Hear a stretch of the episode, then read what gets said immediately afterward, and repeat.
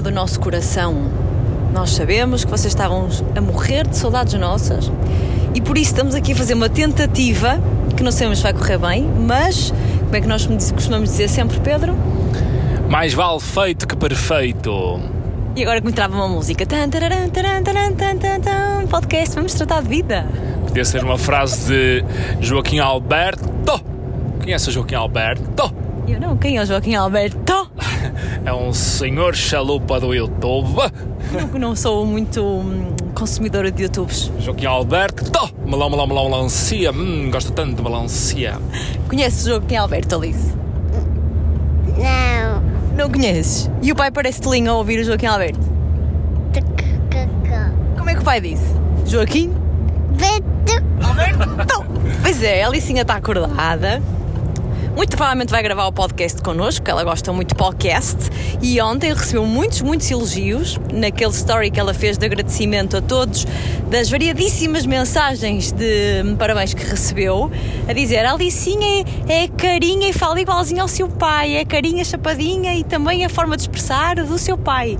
Houve ainda uma seguidora minha que disse: é de mim, ou Alice herdou o espírito palhacito do pai. Isso é um insulto! Não é?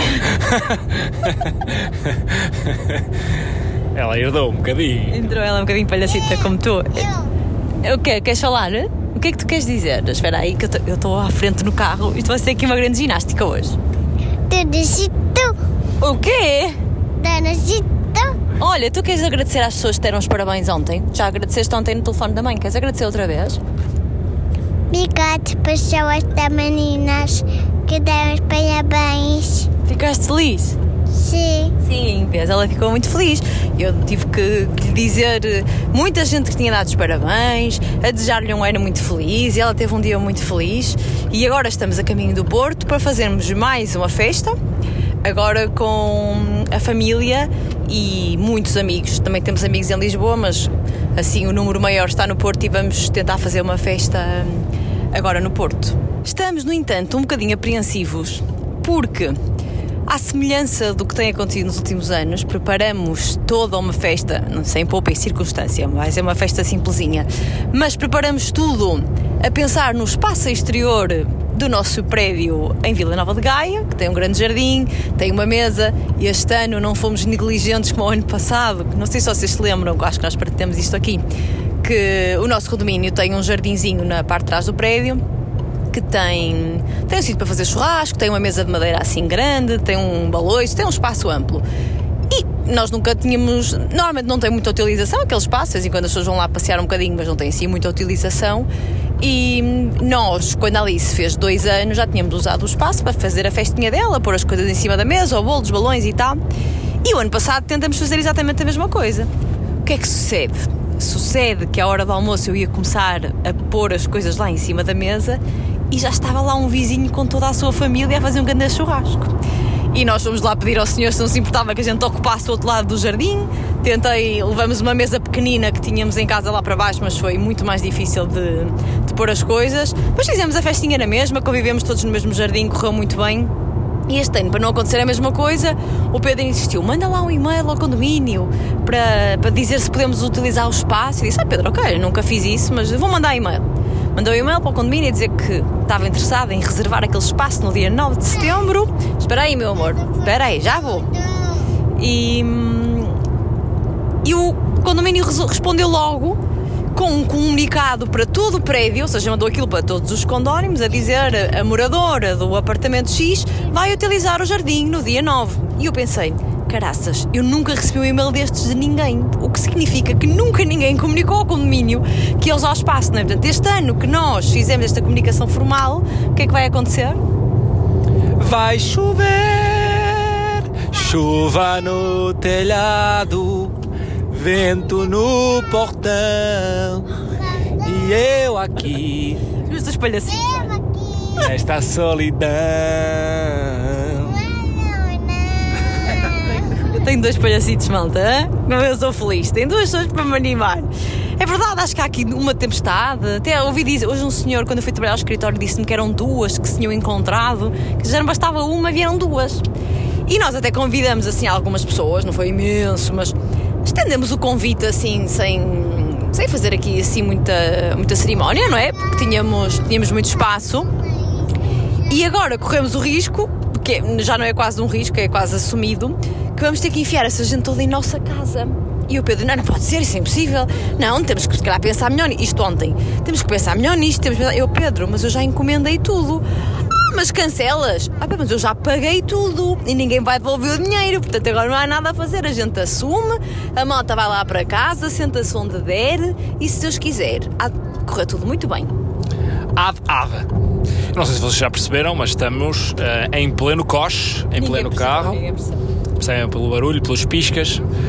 E então cá estamos, pessoal. Eh, Na vésperas de uma festa arruinada. Vamos ter, Diga assim, isso vai correr bem, coitadinha. Vai ter as pessoas que gostam com ela, Vai isso é que é parecer, importante. vai parecer o Lama Movida, só se dança com os olhos.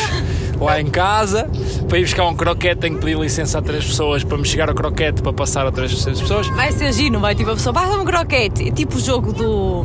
Não é jogo dos segredos, como é que é?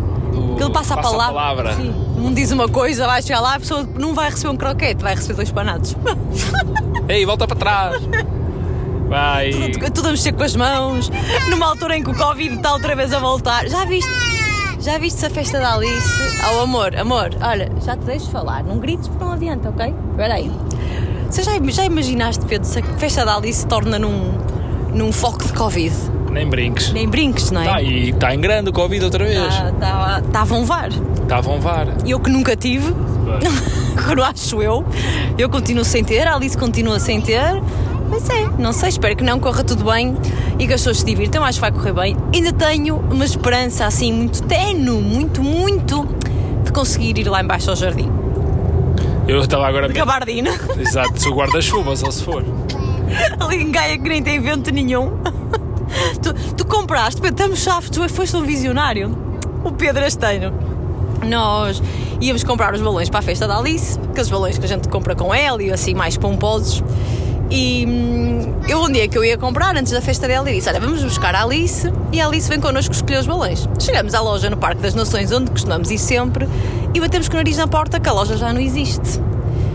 Isto já era quase véspera do aniversário dela e disse: pá, que chatice, agora onde é que eu vou? E o Pedro: ah, eu tenho lá uma perto do meu trabalho. Amanhã posso trazer os balões. Ok, aceito, obrigada. Amanhã trazes tu os balões. Muito bem. O Pedro vai, esmera-se, está na loja. A meio da loja liga-me e diz-me o seguinte: Ai meu Deus, estou-me a rir porque estamos a passar na terra certa para descrever a minha saída da loja. qual, foi, qual é a terra? Chama-se. Eu cheguei à caixa e fiz o que se chama esta terra, que foi a roteia, que é no Pombal, a roteia forte e feio. Que eu por um bocado de balão com hélio paguei. Meu Deus, nem vou dizer. Foi uma pequena fortuna. Mas o mais engraçado é que o Pedro. Alicinha, espera aí, já te passo a palavra.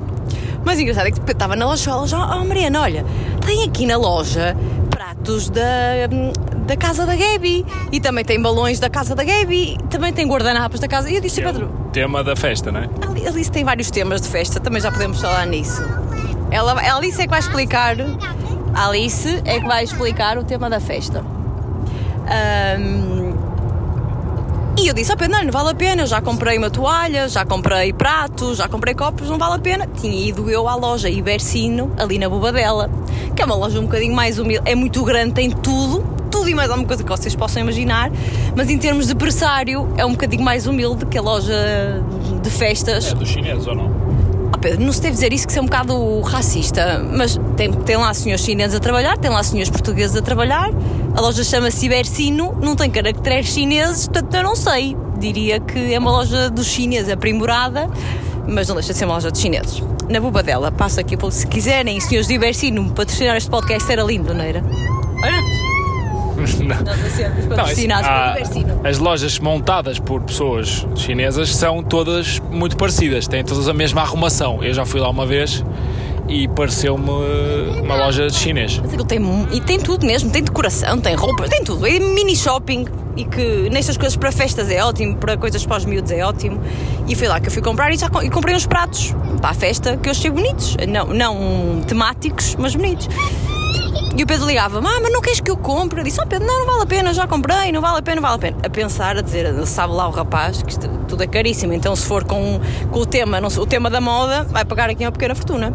Pronto, e o Pedro estava a ligar o telefone e eu só ouço assim a dizer à senhora da caixa, "Olha, pronto, então não vale a pena. Género, Minha, minha mulher não quis, minha mulher... Não, não sei, acho que não disseste, mas eu disseste não vale a pena, não foi? Disse que não queria. Sim, que não querias. Pronto. Pedro veio para casa, um balão grande com o número 4, mais dois balões mais pequenitos com hélio, cada um com um peso daqueles pesos para os balões. Eu disse: Ó Pedro, mas isto, um peso dava para os balões todos. Pedro comprou um peso por balão. E um senhor peso, aquele é um contrapeso jeitoso. que eu, eu comprei uns ano passado que há cá, lá no Porto, ainda não estamos no Porto, para pôr no exterior os balões da Alice e não eram tão pesados como estes. Estes eram uns senhores. O Pedro entusiasmou-se é para fazer, é fazer Não, bem eu feito. Vou, eu vou abri-los no fim, que eu acho que eles têm ouro. Deve, deve ser um peso de ouro aquilo. O Pedro esmerou-se nas compras, chegou a casa e disse: "Ih, opa, gastei aqui um dinheirão nisto. A roteia? Arroteia, pá, três balõezinhos e os pesos, paguei 40 e tal euros. E eu, caraças, ó Pedro, então mas os pesos têm que ser muito caros. E, o- e o enchimento com hélio também, porque hum, eu tinha visto no site da loja mais ou menos o preço dos balões que o Pedro trouxe e só os balões todos somados não dava 10 euros. Portanto, hum, enfim, o Pedro sentiu na pele como são caríssimas estas lojas de, de festas. Não, e a senhora, a senhora percebeu que claramente estava a, li- a lidar com. Um nabo? Não, com um júnior. Com um júnior. Porque eu cheguei e ela, mas quer o quê? Eu disse, ah, eu queria estes balões com hélio. E ela, sim. E pesos. E eu, quando ela me viu a escolher três pesos, ela percebeu, ok, sinal para extorquir este senhor. Tan, tan, tan. E começou. Ah, e depois quando ela ia apagar, a máquina estava a, dar, estava a ter dificuldades. Computador, não sei o quê. E eu olho para a parede e vejo Gabbies por todo lado. Eu, ah, calma! Calhar vou levar mais coisas. Vou levar coisas da Gabi, tudo o que era da Gabi, pratos da Gabi, copos da Gabi. Toalha. Porque a Mariana, vou-vos contar uma coisa, isto é típico de freak control. Cheguei a casa, estava em pânico, estava exaurida, que eu nem isto é muito trabalho, eu vou preparar a festa da Alice. Eu assim, pediste ajuda, posso ajudar em alguma coisa? Ah, mas não, já tratei tudo. Eu não fazia puta ideia que aquela já tinha mandado vir, o que é que tinha comprado, não partilhou nada comigo e depois eu tenho que adivinhar o que é que está comprado, o que é que não está, não sei o quê. Pronto. Atenção, que quando eu me queixei foi de desabafo, não foi tom de acusação. E eu só disse, Ok. antes de chegares a esse ponto, partilha comigo e vamos planear em conjunto, porque eu posso comprar coisas. Já estava com tudo planeado, vou amanhã de manhã, vou ali, à tarde vou ali, e depois entre a tarde e amanhã ainda vou acolá e tudo. Mano, divide comigo, calma. Foi isso que eu tentei fazer, ser proativo e tentar. né? Então, quando eu vi copos da Gabi, pratos da Gabi, não sei o que é da Gabi, pensei, vou comprar para levar e liguei-lhe todo contente: olha, tem aqui tudo da Gabi, não, eu já tenho. Pronto. E então eu fui tentar levar, fui, fui à parede, né? tinha lá tudo da Gabi. Quando liguei à Mariana percebi que não era preciso nada e disse à senhora, e a senhora diz-me assim: tenho mais coisas, que é aquela frase que se diz aos júniores, né? Bandeirinhas. Tenho mais coisas. Se quiser, tem ali a própria da Gabi. Mando vir. O fato de mascote. Fato de mascota, posso ir eu fazer de Gabi. Eh, e pronto, eu claramente fui, fui a roteia. É roteia. Mas os balões são bonitos e estamos a fazer uma coisa que nunca fizemos em 4 anos de vida da nossa filha, que é transportar os balões de Lisboa até ao Porto. Nunca nós somos aquelas pessoas que se esbanjam. Porque a Mariana pensou em comprar estes balões que eu paguei couro e cabelo naquela loja para trazer, era só para a festinha de Lisboa, que era para a escola. Nós todos nos últimos, nos últimos 3 anos da Que nossa ela filha. queria comprar mais, queria dobrar o investimento e trazer para o Porto. Nunca! Nós fizemos sempre isso. Ou eu fiz sempre isso nos últimos anos. Comprei balões que ficavam em Lisboa e depois comprava balões no Porto no dia. E o Pedro, não, não, nós vamos levar isto. Então comprei estes pesos, que isto cada um tem para aí 3 quilos cada um. Temos aqui 9 quilos em pesos. Isto é, Nem que, mesmo, vá, nem que vá amarrado atrás do carro a voar. isto é mesmo bom, estes pesos. Para quê? Para quê? Para uma festa de exterior. Que não vai acontecer. Vai acontecer na sala. Podemos ir em tempestade, mas o, peso- o Pedro comprou uns pesos tão grandes, foi aí que esta conversa com- começou, que os próprios balões vão aguentar a tempestade que aí vem, amor. Aqueles balões nem mexem. Vai dar tudo certo. Aquilo é duro. E vamos todos cantar os parabéns à Alicinha, que faz 4 anos e Aninho! aninhos e que está muito faladora.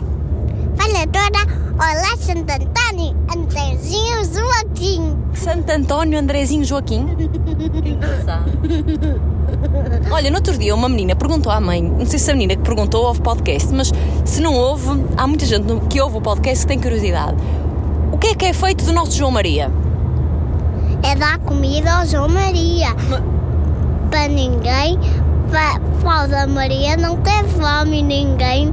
E, ta- e também ninguém vê que ele tem fome. Mas ele está vivo, não está, Alice? Está vivo e não. E recomenda-se. E depois vai morrer. Um dia, mas já fez um ano. Sabes que o João Maria já fez um ano?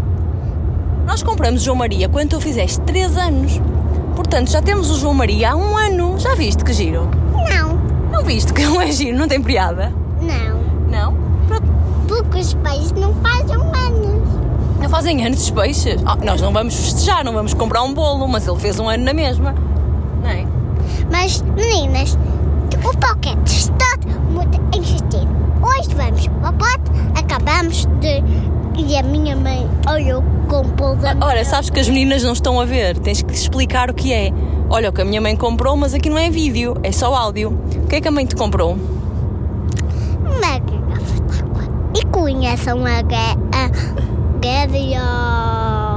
Gabriel, Mr. Gabriel. Uma dúvida existencial que a Alice está a levantar aqui muito bem. A mãe comprou-lhe uma garrafa de água da Gabi ou Gabi ou... Como é que se diz? É a casa da Gabi ou a casa da Gabi?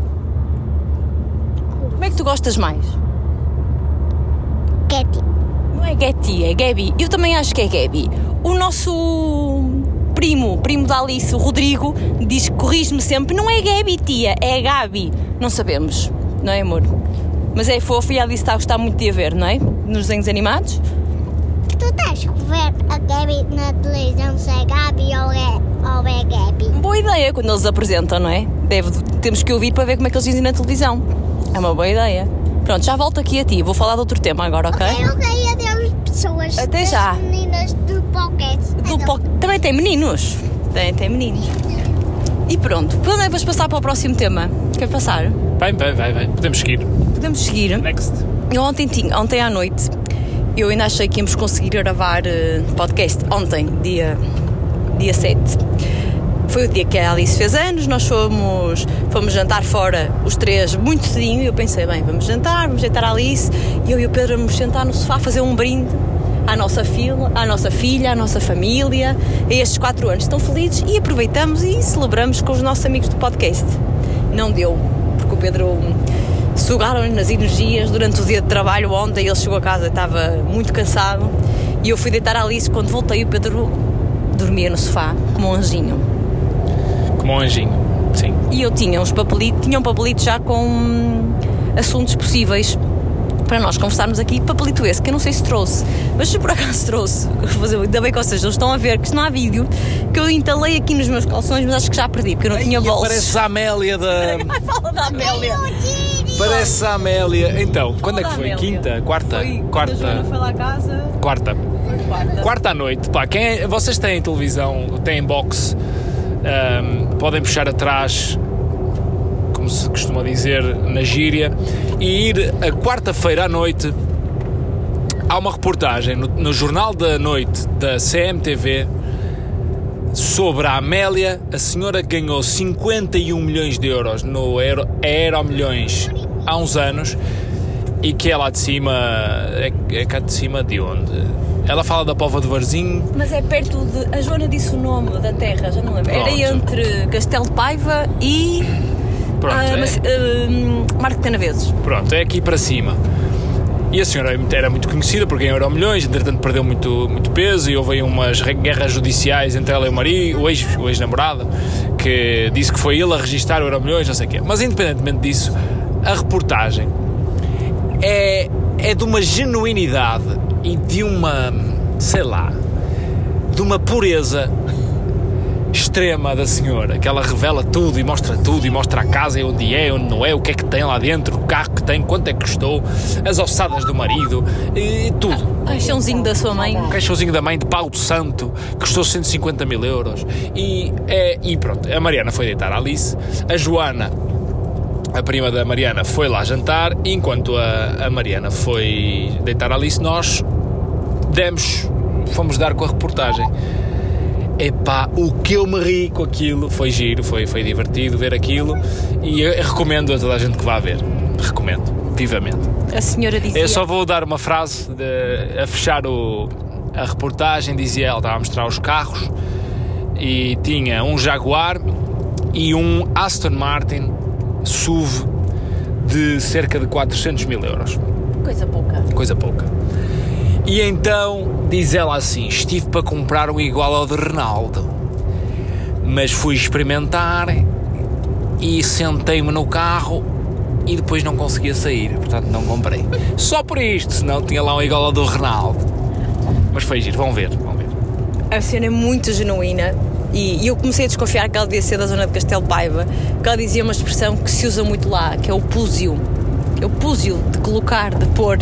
E eu, hum, ela falava muito da Póvoa de Varzim e disse: Não, não, esta senhora não é da Póvoa. Esta senhora é mais de perto de Castelo Paiva que vocês imaginam. E ela depois disse o nome da terra. Eu não vi, quando eu cheguei, estavam o Pedro e a Joana a rirem-se às gargalhadas: Ih, nem imaginas o que estás a perder. E eu, a primeira coisa que fiz foi perguntar: Mas porquê que estão na CMTV? Ai, tal, aquele zapping e prendeu. Aquela reportagem prendeu. Estava a sua dona Tânia Laranjo a entrevistar a senhora com um ar muito solene. E. Incrédulo. Incre... Achas que ele estava incrédula? Eu não sei, eu acho que ele põe aquele ar para tornar a coisa ainda mais pesada. Eu não sei explicar. Mas a senhora era muito engraçada e recomendo porque é tipo. A reportagem ainda é grande, não é? Tipo, é, vale bastante. São pá, é 20 minutos de apanhados, aqueles apanhados típicos da televisão, só que é sempre com a mesma personagem, que é só a Dona Amélia. E isto tudo para dizer que eu tinha um papelinho. Ah, porquê? Porque a Salona Amélia meteu o ticket do Euro Milhões quando lhe saiu. No sutiã.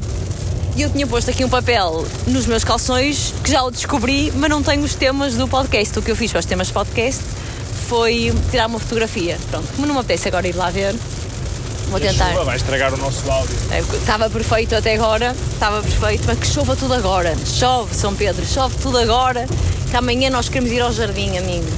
O que é que eu ia falar? Íamos falar, já não lembro qual foi a última vez que gravamos, mas já foi há algum tempo. Estávamos nós com a Alicinha em casa, estávamos nós com as escolinhas fechadas e sobrevivemos. Sobrevivemos, sim. Bem, Bem, onde é que quer chegar? não sei, tipo, para falar, acho que ainda não falamos que os teus pais vieram a Lisboa e que nos divertimos, que fizemos programas fixes. Acho que não falamos dos teus pais, para não? Não, ainda não tínhamos gravado, acho eu. Não sei se queres falar sobre isso. Não, os Se meus eu passo pais- logo para o olhão.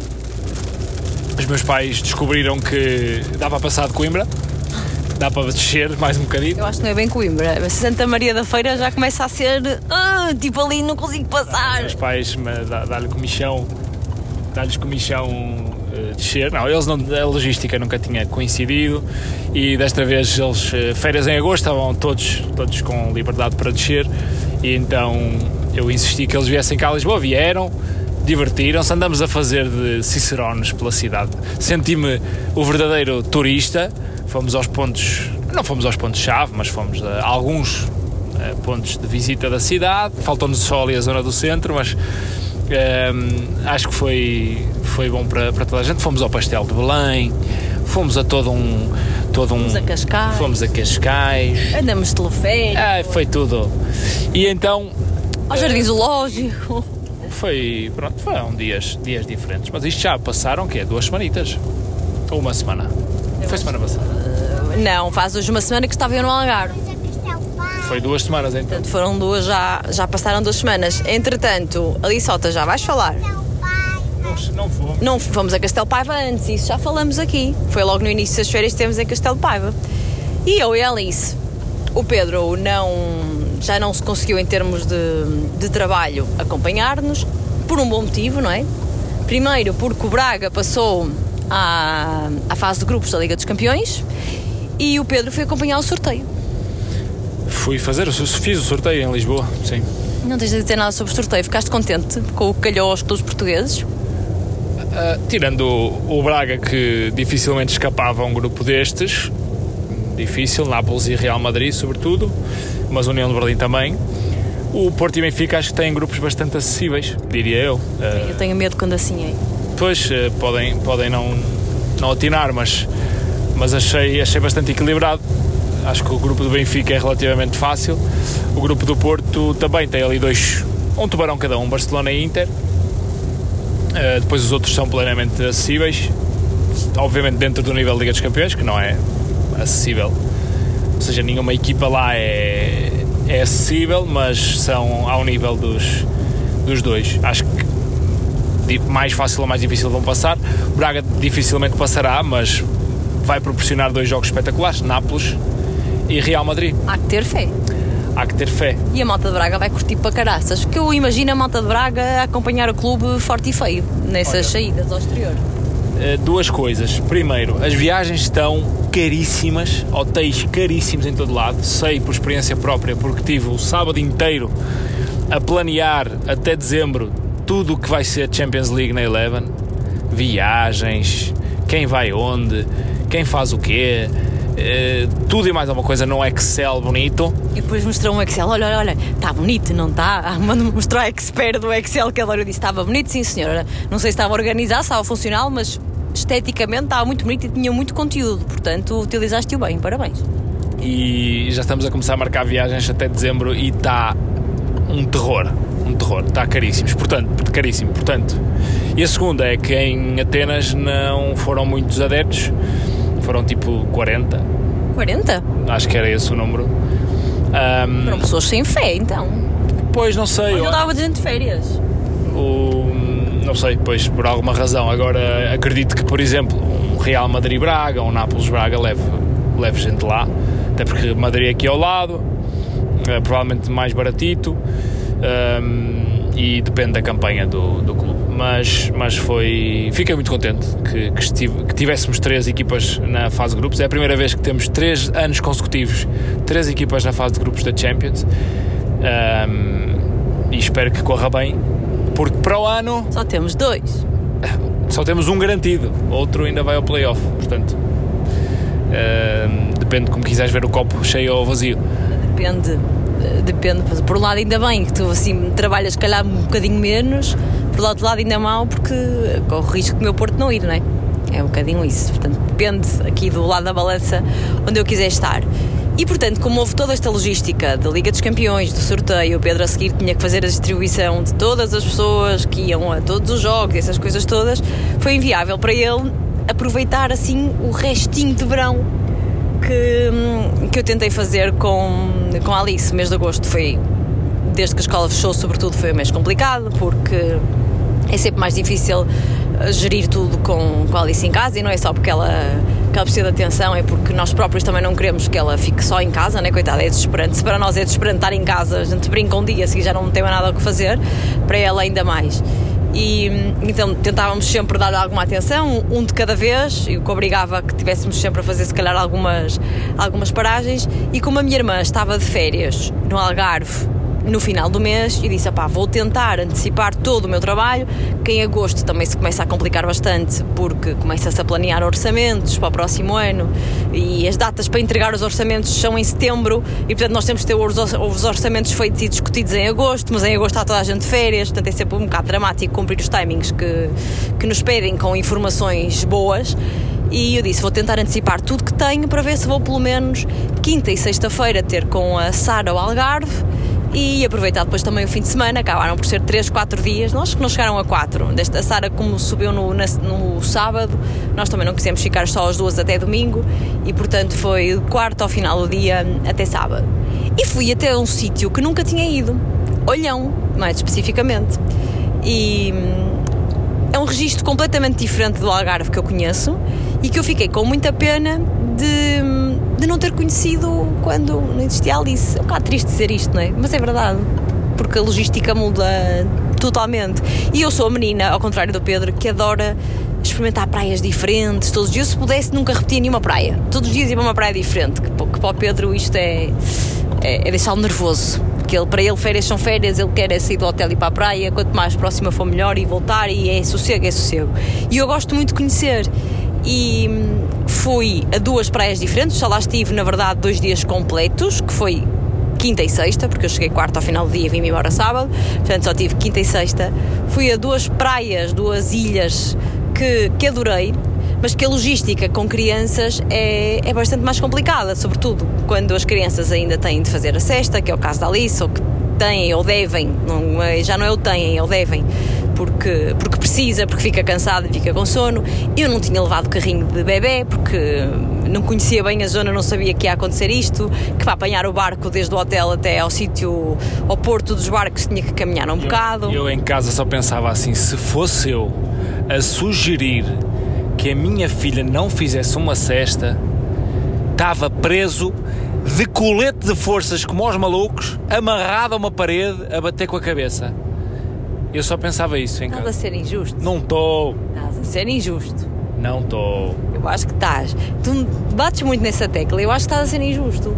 Porque eu, tu sabes, tem que dormir. a menina, a menina tem que fazer a cesta. faz-lhe bem Porque dormir. a menina tem que... Porque a menina, quando não faz a cesta, o que é que acontece?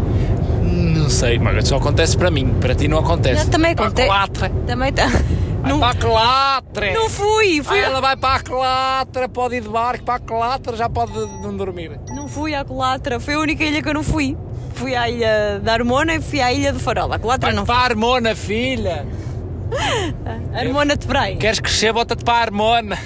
E, e no primeiro dia eu assumi, ok, portanto ela vai, vamos para a praia e não vai dar para voltar a hora dela fazer a cesta, nem sequer vou tentar para lá dormir na praia porque com os primos não vai acontecer. a minha irmã tinha o Francisco e pôs o Francisco a dormir no carrinho, o, o Diogo vai com ele passear e ele adormece, não é? Fazer isso com a Alice assim eh, já não dava e eu não tinha levado carrinho, se não tinha tentado. E o primeiro dia assumi, ok, ela não vai dormir e logo se vê.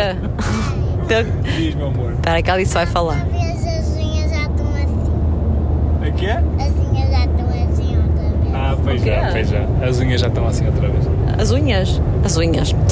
Ah, no primeiro dia ela não fez cesta e, e correu bem. Fomos nos barcos. Fomos no barco da carreira, que é assim que se chama, que leva imensa gente, demora um bocadinho mais tempo, mas é, é bastante mais barato. E, e ela divertiu-se imenso, acho que se tinha dado barco não se lembrava e brincou imenso com o primo na, na praia. Mas depois chegou à noite e lá está, ela não dormiu, mas ela às oito e meia já estava na cama, oito e um quarto já estava a chegar à cama porque nós fomos jantar cedíssimo. Não faças que sim com a cabeça esse sim. Ai, se fosse eu. E assim re- retorcido, recalcado. Não, é verdade. Ela, ah, à noite não havia planos, porque não havia planos possível. No dia seguinte, eu disse, ok, vamos assumir outra vez. Ela disse, vai voltar a não fazer cesta. Só que no dia seguinte ela já estava mais cansada. E, portanto, o Francisco foi no carrinho, fez a sua cesta. Mary. Who cares? No, reg- no regresso. Tu é que falaste das cestas, não foi eu que falei das cestas. No regresso, o que é que sucede? Eu disse, ó Sara, se tu não te importares, eu levo o Francisquinho ao colo para pôr a Alice no carrinho. E o que é que aconteceu? A Alice aterrou automaticamente no carrinho, por isso é que eu digo, não sou eu que quero que ela faça a cesta, ela ainda precisa de fazer a cesta, que nós tínhamos ido para a Ilha da Armona nos barcos táxi, que são barcos que a gente paga um bocadinho mais, mas são só para nós e chegam lá super rápido, e no regresso voltamos do barco da carreira e, e ela nem se apreciou, achava que tinha vindo no mesmo barco, nem, nem sentiu a viagem de volta, portanto acabou por eh, adormecer. Isto só para dizer o quê? Que nós fizemos a- as viagens, havia esta caminhada até ao barco, havia a logística do barco, quando é para levar muitas coisas para as crianças, refeição, guarda-sol, tudo que eles precisam, carrinho. A logística não é tão fácil, ainda por cima o barco deixa-nos sempre do lado da ilha que fica do lado da ria, não é? Que é onde circulam os barcos, e as praias mais fixas e mais bonitas são do lado do mar. Portanto, todas as praias exigem ali uma caminhada ainda algumas de 25 minutos, meia hora, que com miúdos, se não forem nos carrinhos, acaba por acontecer uma coisa que é, eles vão no colo dos pais, ou à cabalita dos pais, que já levam um saco da praia, já levam um guarda-sol, já levam não sei quantas coisas e, portanto, ficam desgastados. Foram dois dias de praia e eu pensei, foi, adorei estas praias, acho as praias lindas, as ilhas são muito giras, têm casinhas pequeninas muito, muito engraçadas, mas fazer isto uma semana e meia que supostamente é de férias, não dá, porque uma pessoa não descansa muito, a não ser que fique a dormir lá naquelas casinhas, mas eu fiquei com a sensação que, de que, pronto, primeiro, não tenho a vantagem do hotel de ter as refeições prontas, não é? Como nós temos optado nos últimos, nos últimos anos, e eu fiquei um bocado com medo de não conseguir fazer compras lá, porque aquilo tem alguns restaurantes e tem algumas lojinhas, mas pequeninas, e pensar, pá, vi para aqui de bar carregada com as malas para uma semana e meia, e ainda vi carregada com compras, eh, já não está a dar para mim, lá está. está dava quando eu não tinha filhos, e portanto fiquei com pena de não ter conseguido explorar bem aquela zona, se calhar até ficar a dormir ir mesmo nas ilhas quando, quando ainda não tinha a Licinha. Mas ela vai crescer, vai facilitar toda a logística e, e acho que vou lá voltar e se calhar para o ano podíamos lá ir só visitar porque eu acho que tu ias gostar. Pedro, não sei se ficaste curioso daquilo que tu viste. Sinceramente, não muito. A questão do barco é pior do que a do comboio do, do Salgados, uh, mas. um, mas pareceu-me giro. O, o fim é giro, o, a forma de chegar ao fim não me entusiasmou muito, por isso não fiquei Achas assim. que os meios não, não compensam os fins? Nem sempre os meios justificam os fins. Mas neste caso, Não sei, sei. Pelo teu entusiasmo, mas eu também entusiasmo. Está aí o pôr do sol, vou chorar. Entusiasmas-te com tudo. Portanto, eu não posso acreditar em tudo o que tu me dizes que é maravilhoso. olha, mas como tu tens a minha irmã Sara em muito boa consideração, amanhã vais ter a oportunidade para dizer ao Sara: voltarias, fazias essa logística outra vez? Não, à Sara e ao Diogo, que sim, sempre tens outras opiniões. Eu também sou a primeira a dizer-te que não fazia sentido para mim ir para lá todas as férias, porque uma pessoa acaba por não descansar, sobretudo se ficar a dormir em olhão, que foi o caso, não é? Mas assim, ir lá uns dias eu acho que devíamos. Sim, senhora. Até porque se come muito bem lá. Como? Peixinho, muito bom. Sabem o que é o small de laranja? Eh, Não sei, não perguntamos. Pedro, Pedro. a brincar, a brincar. Mas pronto, foi bom que a Alice saiu de casa eu aproveitei, acabei por fazer férias um bocadinho às prestações, tive as minhas férias grandes que foram em junho, depois fui quatro dias em julho, depois fui quatro dias em agosto e, e acabou-se o verão. Mas foi bom, foi muito bom. Gosto muito de ir ao Algarve, fui ao Algarve três vezes.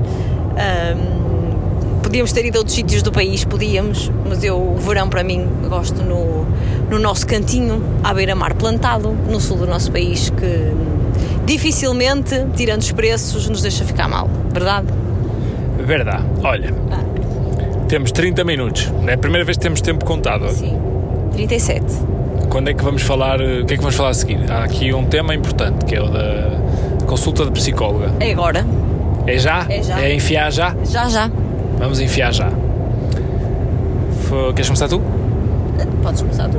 Não, então, eh, devido a, a birras e a comportamentos menos adequados da nossa filha, que já não sabíamos lidar, Deixa-me só corrigir-te. Pelos vistos, não são menos adequados, são é, comportamentos mais intensos e desgastantes da nossa filha. calma, vamos lá chegar. Ok, ok. Queres introduzir tu? Não, introduza, mas tu introduzes melhor que eu. Já me interrompeste à primeira Estou frase. in- Introduzi e introduzes-te melhor. Me interrompes à primeira frase. A Mariana Rocha, minha esposa, decidiu marcar com, ou aconselhar-se com as suas seguidoras, psicólogas, para, pronto, para avaliar se o comportamento é normal, se não é normal. Eh, e recomendaram numa clínica, tá, marcou consulta, pá, pá. Primeiro problema, consultas para as 3 da tarde. Não sei em que mundo trabalhas, Mariana, mas pelos vistos não havia outra, outra solução, não é? Posso, posso falar? Então. Acho que esta consulta foi marcada num momento de muito cansaço meu, numa altura em que a Alice estava mais exigente, porque a nossa filha tem picos. Há alturas em que a gente olha um para o outro e diz, ah, ela está numa fase boa, dentro das, das coisas dela, claro. Mas há outras que são muito intensas. Já não sei em que altura foi. Até acho que foi, olha, até acho que foi depois das férias que, daqueles dias que eu passei no Algarve em julho, que fui ter com a minha irmã e com os meus pais. Ah, tinha sido muito intenso e eu disse, vou marcar, eh, vou marcar uma consulta porque hum, porque estou a precisar. Não, nem era só no sentido de se isto é tudo normal, era eu quero que alguém nos ensine ou nos dê ferramentas para nós lidarmos com ela da melhor maneira e conseguirmos conduzir isto da melhor forma. Pronto, alguém que perceba mais do tema do que eu.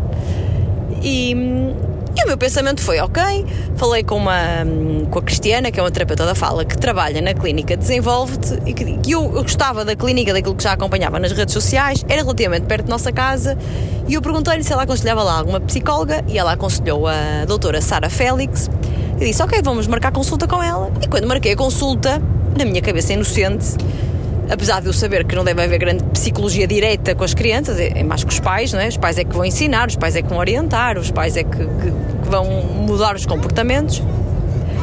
Ah, quando ela me deu as opções de horário, ou era às duas da tarde, ou era às três. Uma eternidade depois. Ai, que nervos! Nervos, a pessoa sente nervos. Pó, pó, pó. Estávamos a gravar isto e o carro ligou-se ao telefone, parou de gravar. O telefone da Mariana e quando reparamos já estávamos embaladíssimos com meia hora de conversa e nada estava gravado. Pior, nós falamos meia hora dos dois temas mais interessantes deste episódio e eu cheguei ao fim e digo adeus, então beijinhos pessoas, o que é que íamos abrir? Íamos abrir uma caixinha, não era para, que era para gravarmos no regresso e como já tínhamos falado tudo no podcast da, da ida para cima, não tínhamos tema para baixo, não, vamos abrir uma caixinha, sim senhora, para as pessoas mandarem aqui temas para nós falarmos, um beijinho pessoas, um grande, um grande abraço carinhoso, desligo, quando vou desligar disse Pedro, isto não estava a gravar é a segunda vez que nos acontece e não é fixe. É, não é nada fixe. A segunda vez em quantos anos? Uh, dois anos e meio. Dois anos e meio não é mau, não é mau. Mas é muito, ai, é muito irritante, dá muitos nervos, nervos. A Mariana quis chorar. O Pedro não deixou. Ah, não deixei e prometemos gravar eh, à vinda para baixo, que é o que está a acontecer agora. Continuamos no carro, mas isto que estão a ouvir agora é Uh, a versão 2.0. E... 48 horas, não 48 horas, mas quase 48 horas depois daquilo que estavam a ouvir anteriormente. Portanto, há, há 3 segundos atrás. Há 3 segundos atrás. Portanto, retomando a consulta que eu estava a criticar os horários indecentes que tu marcaste. Até vou voltar a isso. Um, a verdade é que quando eu tentei marcar a consulta, só me deram duas opções de horários. Era ou às duas ou era às três. Amiga, você tem que consultar às duas, tem que consultar às três. E o que é que eu pensei? Bem, consulta psicologia, psicologia para a Alice, às duas da tarde ela está em plena sexta na sua escola, é uma hora terrível porque ela não vai conseguir dormir. E se ela não dormir, então é que chega à consulta mais perturbada ainda eh, do que ou seja, menos equilibrada das emoções do que é expectável numa criança de 3, 4 anos. Portanto, o mais sensato é ser a consulta das 3, porque assim ela dorme. Eu peço na escola para a professora acordar às 2 e meia, às 2 e meia estou lá, trago-a. Como a clínica é perto da escolinha dela, tudo controlado. Chegamos a horas à consulta e Alice descansou, fez a sua sexta, mesmo que não seja extremamente longa, descansou alguma coisa que é que sucede? Estava eu ainda nas combinações das marcações a perguntar, como sabia que 3 horas era um horário assim mais complicado para quem tem um trabalho, não é? E às vezes há reuniões que se sobrepõem, disse, mandei uma mensagem para lá, para a clínica, a perguntar se era extremamente fundamental estarem os dois pais, apesar de eu querer que o Pedro estivesse, queria muito que o Pedro estivesse, se era, hum, se era fundamental estarem os dois pais com a Alice ou se bastavam dos pais com a criança. Ao que me respondem da clínica, não, não, nesta primeira consulta são só os dois pais, a criança nem precisa de vir, nesta fase é só o pai e a mãe. Eu disse, sim senhora. Mandei mensagem ao Pedro e disse: Ó Pedro, reserva aí na tua agenda. Ainda tínhamos um bocadinho de tempo, que eu acho que marquei isto no início de agosto, tínhamos praticamente um mês. Eu disse: Olha, antes que te marquem alguma reunião, tu reserva aí essa slot da tarde, das 3 às 4, porque vamos ter consulta com, com a psicóloga da Alice, se assim se pode dizer. Na verdade, a Alice nem a conheceu e eu já não me recordo se nós, eh, no, no episódio anterior, que foi tipo há, há 3 minutos, tínhamos chegado a dizer o nome da psicóloga, não, também já não sabes, não é? Portanto, vamos repetir. Fomos à clínica Desenvolve-te com a doutora. Hum, não me lembro. Joana Félix ou Ana Félix, já não me lembro, que tristeza. Espero que a gente tenha dito antes e agora se calhar até me estou aqui a, a contradizer. Mas, mas foi muito interessante. Acho que, que nos fez muito bem aos dois. Uh, nós íamos para a consulta sem saber muito bem o que, é que, o que é que nos íamos lá queixar. Estou a fazer um queixar com aspas. E o Pedro diz: Ah, pá, não te preocupes, ela de certeza vai fazer perguntas. E nós, ok, pronto. E ela pediu-nos para começarmos a descrever mais ou menos a, a nossa filhota e nós assim o fizemos, como é que ela era, características dela. E, e depois a conversa foi fluindo muito bem porque eu acho que a psicóloga foi. Hum, fui desenhando a Alice na cabeça dela, com as características que nós íamos dizer, e conseguiu projetá-la quase na, na perfeição, porque a seguir ela fazia-nos perguntas já muito direcionadas. Uh, perguntava se ela tinha determinado tipos de comportamento que, que realmente tinha.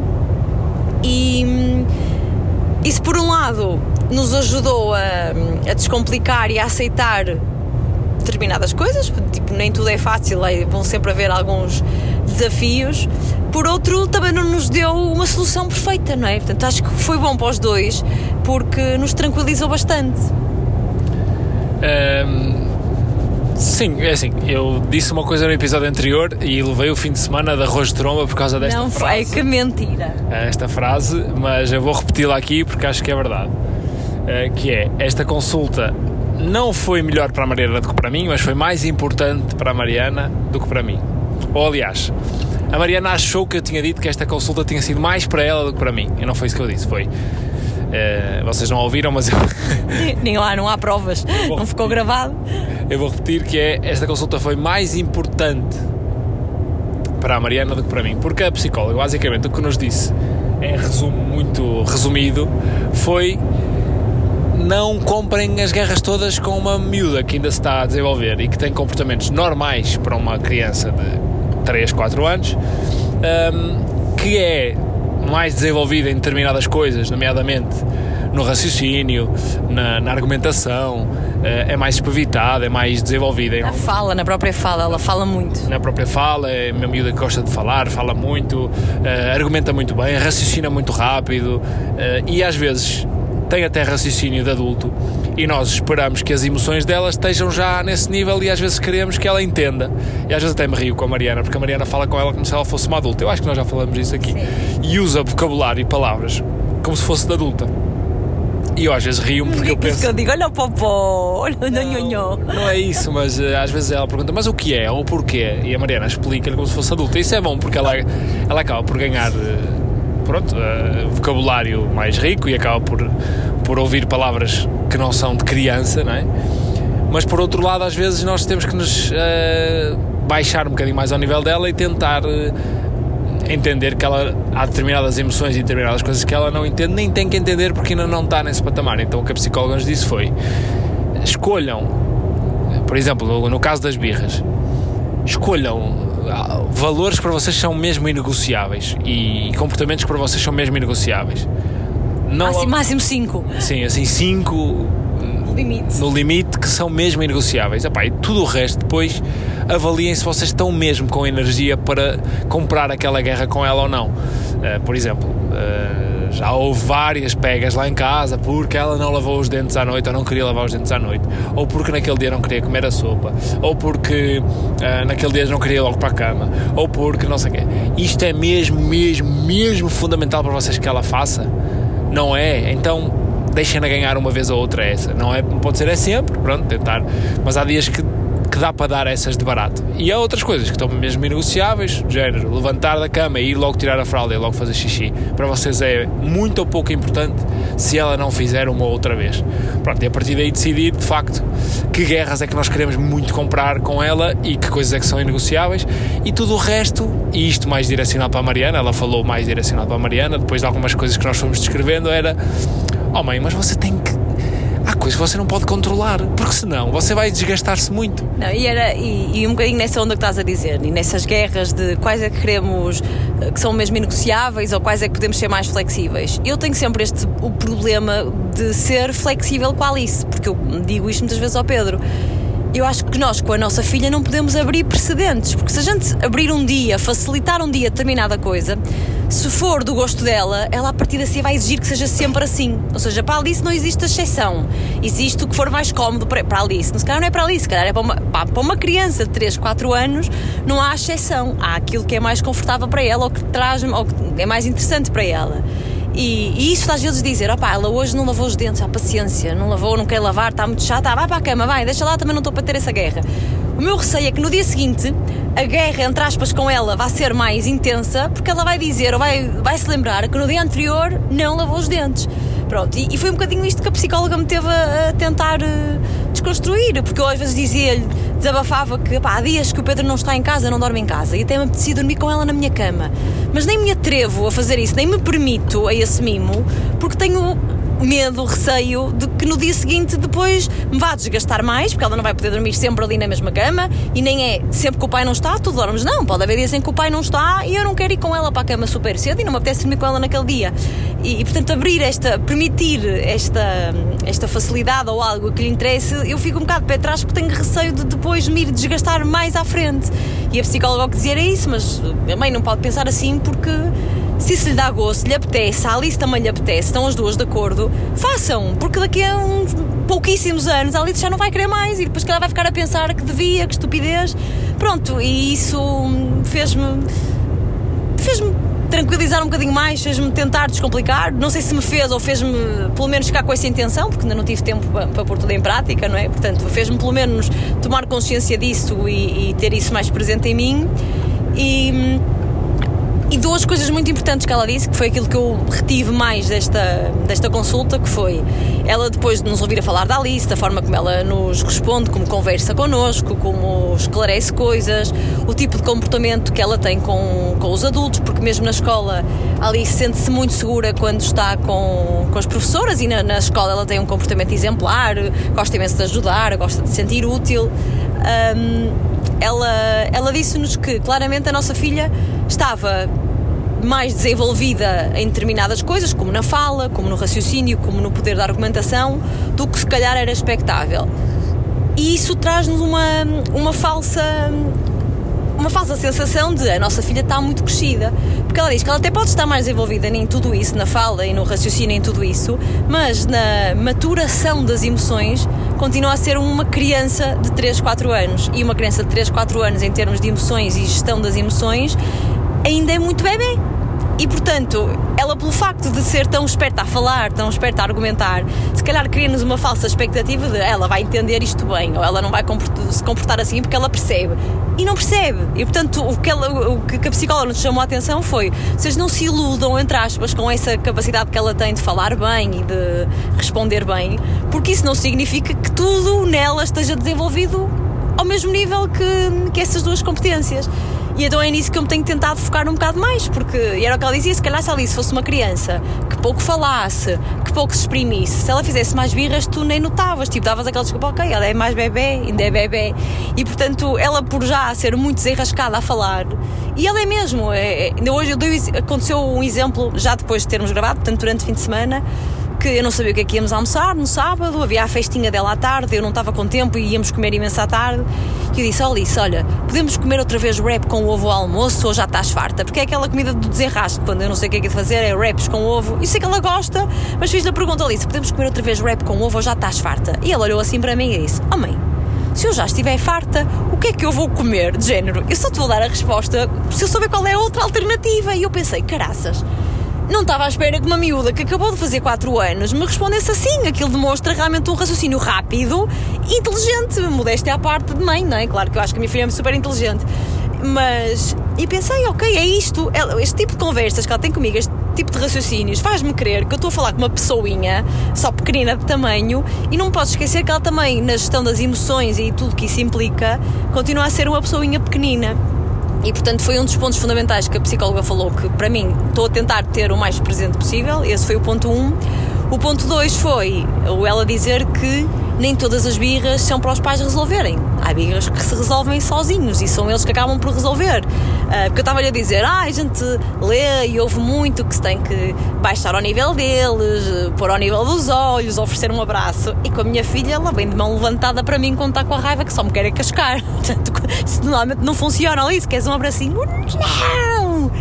E ela disse que há naquele momento há, há, há, birras que não são para resolver e que, e que o ideal é o pai e a mãe dizerem: Olha, pai e a mãe estão aqui, tu quando quiseres vai ter connosco, mas sair de cena, sair da sala, sair do quarto, ir para outra divisão. E era o que o Pedro dizia da última vez que gravamos: que é pá, mas saímos para onde? A nossa casa é pequena, às vezes não dá. E elas choram muito alto. Sim, às vezes nós logo a seguir tentamos pôr isso em prática e era tipo, olha, então fica aí a chorar que eu vou, vou para onde? para onde? Se vou para o quarto ela está a 5 passos de ter comigo e ela vai andar sempre uh, atrás de nós, mas mas uh, é tentar fazer esse exercício às vezes, ainda hoje uh, estávamos a almoçar em casa dos pais da Mariana e a Alice estava a fazer uma birra e eu disse, Mariana deixa que ela resolve sozinha. Ela foi a própria Alice quem saiu do sítio e foi para outro sítio. Eu disse: deixa, que ela daqui a pouco volta e, e resolve. E a psicóloga disse que nós somos iguais, não é? Uh, nós temos é outro controlo, mas quando alguma coisa nos corre mal também, também nos apetece insultar pessoas e.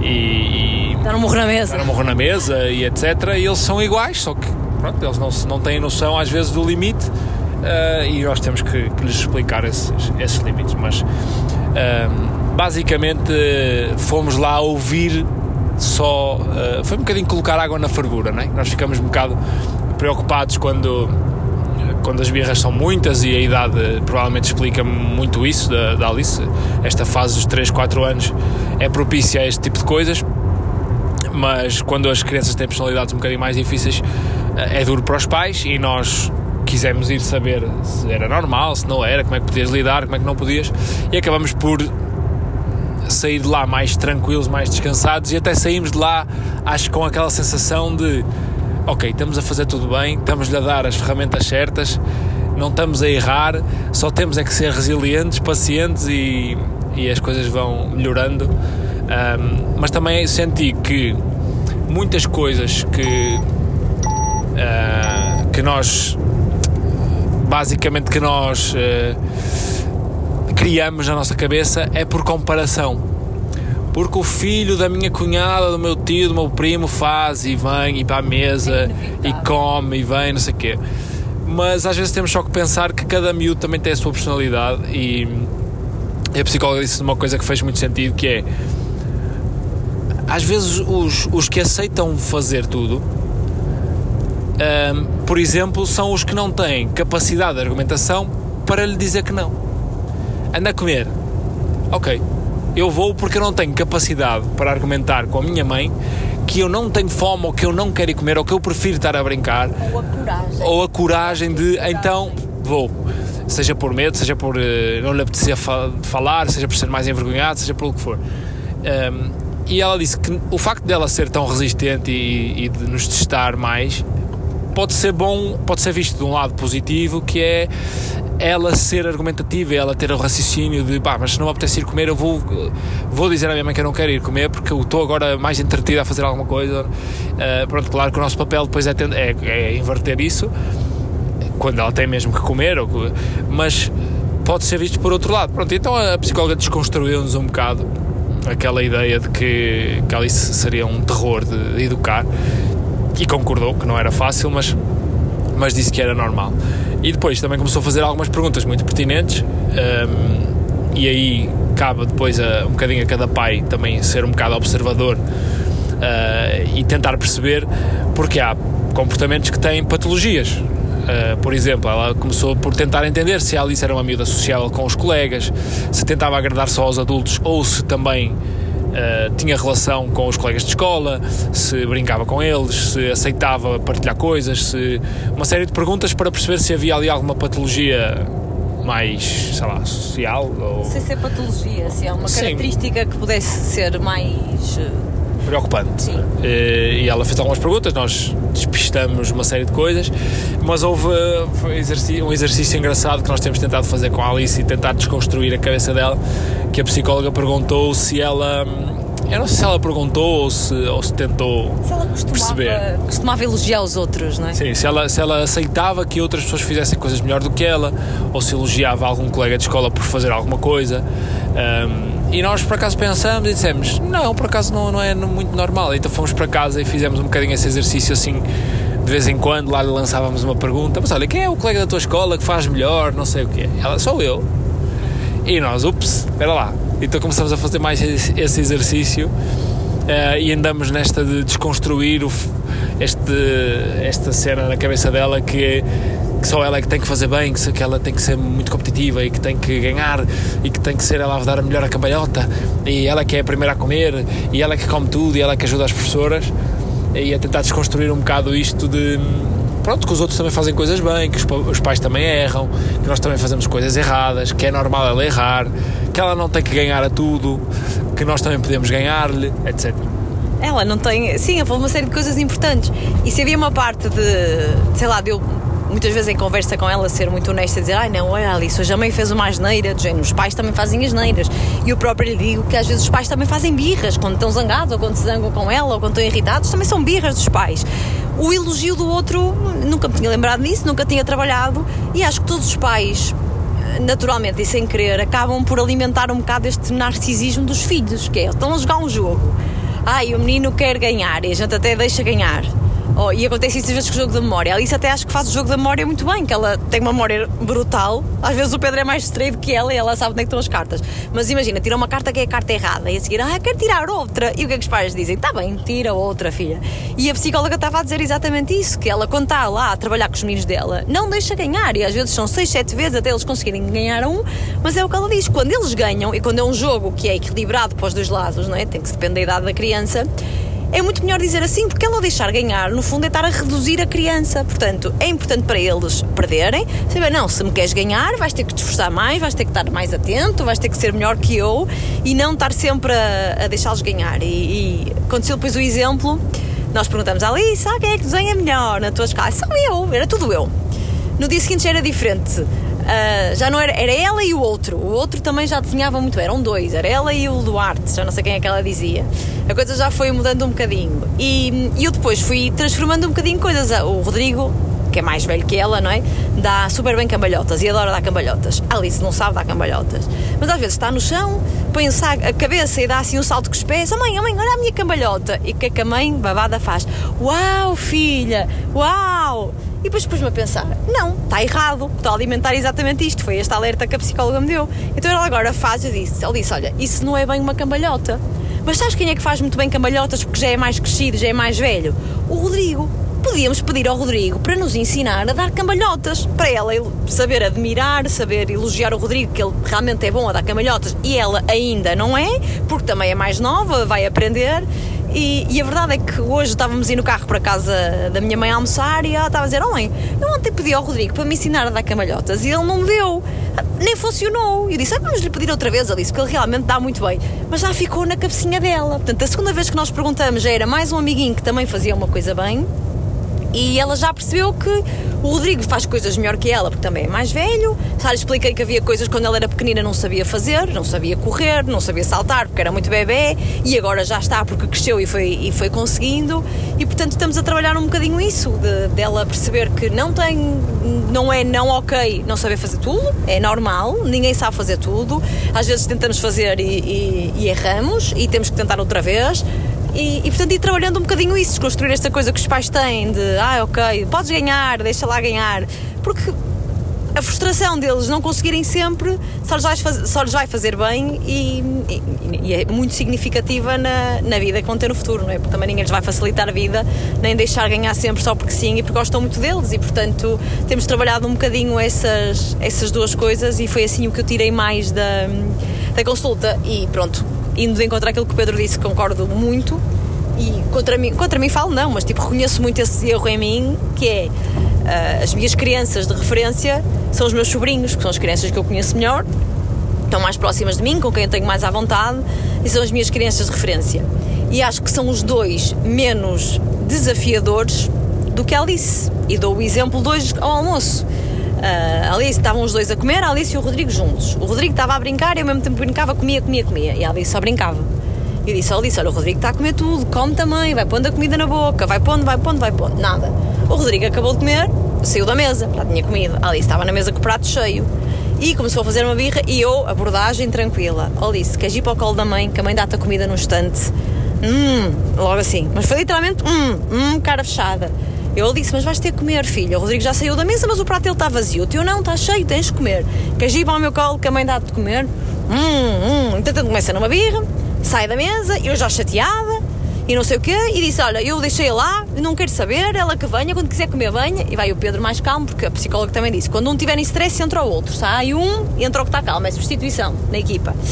E foi o pai buscá-la, já com mais calma, foi com o primo ao colo, portanto já, era, já estava a coisa desconstruída, já não estava aquele, aquele clima tenso entre o adulto e a criança.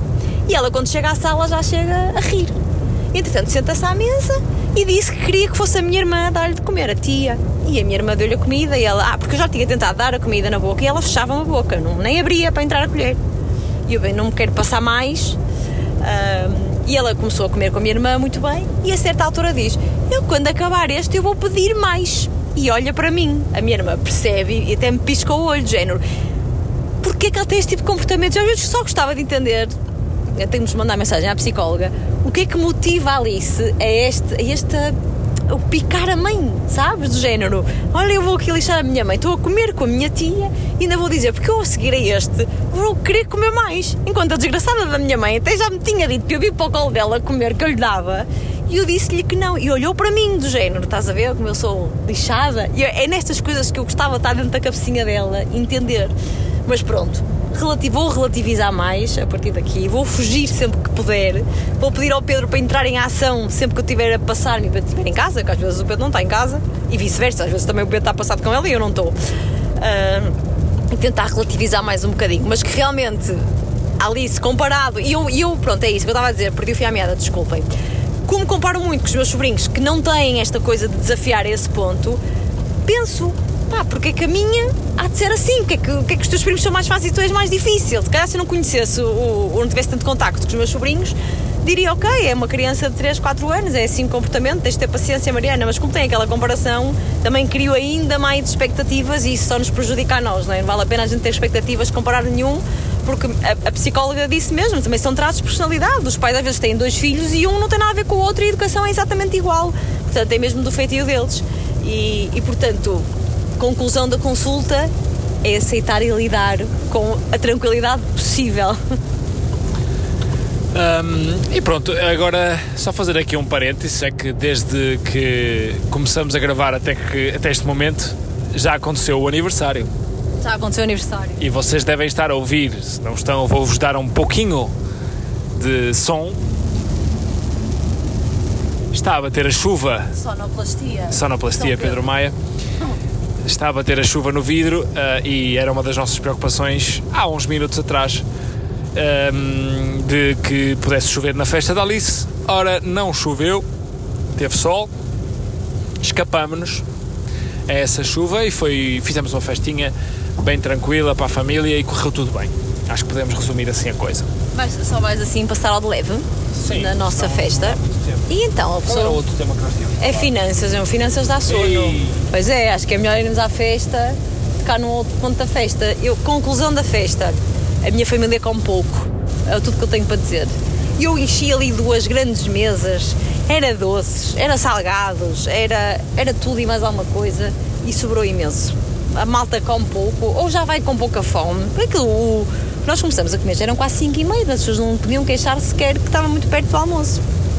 E a gente estendeu ainda até a hora de jantar. Começamos no jardim. Amanhã acordou tremida. Não choveu, ao contrário que diziam. Diziam que chovia durante a manhã e que abria a partir das 4 da tarde. Eu disse, também não adianta nada, a festa era só às 4 e meia, mas se chover no jardim, aquilo tem terra, era impossível, ficava tudo molhado e com lama, portanto inviabilizava fazer eh, fora de casa. Mas não choveu de manhã, desculpem, tinha chovido um bocadinho no dia anterior, fomos ver ali o estado do, do jardim lá do condomínio à hora do almoço. Fiquei um bocado assustada porque quando cheguei lá parecia que estava na- no mato, que aquilo tinha erva até. A mim dava-me quase na coxa, portanto aquilo às crianças quase ficava ao nível dos olhos. Os senhores de condomínio foram muito simpáticos que não trataram daquilo antes de nós irmos para lá, mas lá contornamos. E hum, pusemos as mesas grandes, estava um dia incrível. Não estava. Até estava calor demais, a certa altura procurou-se as sombras porque até estava bastante, estava bastante calor e os miúdos divertiram-se. Houve quem me perguntasse: ah, o que é que vocês fazem quando os miúdos estão no jardim? Como é que eles se entretêm? Olha, nós levamos uma bola, levamos uma piscina de bolas pequenina, uma coisa muito, muito básica que a Alice já tem desde, desde os seis meses dela, porque estávamos em pandemia e eu comprei aquilo. E eles não brincaram aquilo como piscina de bolas, brincaram com aquilo como arma de arremesso, porque estavam dentro da piscina a tirar bolas de plástico a tudo quanto era adulto. Pois, claro, toda a gente andou a apanhar bolas por todo o jardim, mas entretiveram-se bastante. A Alice recebeu uma coisa de pinturas, eles depois estiveram lá a pintar nas caixas do- dos bolos. Portanto, os miúdos acabam por eh, arranjar eh, entretenimentos no meio da, da natureza e podendo andar ao ar livre. A Alice descalçou-se logo e, e foi bom. Tivemos com as duas famílias. Uh, pais do Pedro, os meus pais, portanto, os avós dos dois lados estiveram, tiveram os primos, tiveram muitos amigos. A minha avó velhinha, minha única avó neste momento, velhinha, também esteve lá connosco e acho que a Alice ficou feliz. Achou pouco tempo o fim de semana no Porto. Oh, mãe, mas foi só um dia. Eu disse: Eu sei, filha, nós da outra vez é que ficamos muitos dias. Depois foi só mesmo o fim de semana para fazer a tua festa, mas, mas temos que regressar. E eu acho que hum, acho que correu muito bem. Pedro disse que eu comprei muitos bolos e não ficou bolo, não ficou fã do bolo de aniversário, fiquei muito triste. A Mariana diz que me deixou escolher. Esta parte varreu-se-me da memória. Eu não disse que te deixei escolher, eu disse que tu escolheste comigo quando estávamos a escolher o bolo, amor. E estavas. Foi isso que eu disse. Disseste que me deixaste escolher. Sim, parece que disse ao Pedro, escolhe qual é o. Escolhe qual é o bolo que queres. Não foi isso. Disse, estávamos a ver os dois, olha, pá, achas que pode ser este? Disseste que sim. Foi isto. Deixaste-me escolher também, mas isso varreu-se da, da minha memória. Quando eu vejo o bolo, pensei assim, eu, isto, isto é demasiado. É, tinha muito creme, muitas coisas, muita, Era creme. muita bagunça. Não era creme. Muita bagunça. Para mim tinha muita bagunça. Ela mandou vir o bolo perfeito, que foi bolo de cenoura com chocolate. Para mim, eh, nem precisava tocar mais, estava br- brutal. Mas era um bolo acessório. Depois tinha o bolo de chocolate, eh, o bolo, aliás, de aniversário, que era com camadas de morango e não sei o que, isso já não apreciei. Sabia a corneta, não era? Ou perna de a pau. perna de pau. Sabia a perna de pau. Ahm, e, e depois ainda havia, a minha mãe ainda trouxe mais uma série de bolos. Ainda havia salgados e havia tudo e mais alguma coisa. Ah, e uma pessoa chega a um ponto que já sai comida pelos olhos, já tem de estar a empurrar para dentro. E achei desnecessário, mas de qualquer forma, mais vale a mais que a menos, não é? Sim, pronto, o bolo foi isso. A Alice não é, Alice não é apreciadora de bolos, nenhuns, nem de chocolate, nem de laranja, nem de cenoura. A Alice gosta de gelados e mais nada. Bolos em si, ela diz: Gostas de bolo de quê? Eu gosto de bolo de kiwi. Porque sim, não vai gostar de bolo de kiwi se eu algum dia lhe fizer um bolo de kiwi, que não vai acontecer. Mas estávamos a escolher o bolo e eu já tinha escolhido um ano passado, não queria escolher igual. São da Carlota, que é uma. Não é uma confeitaria, como é que é aquilo? É uma empresa, uma pastelaria.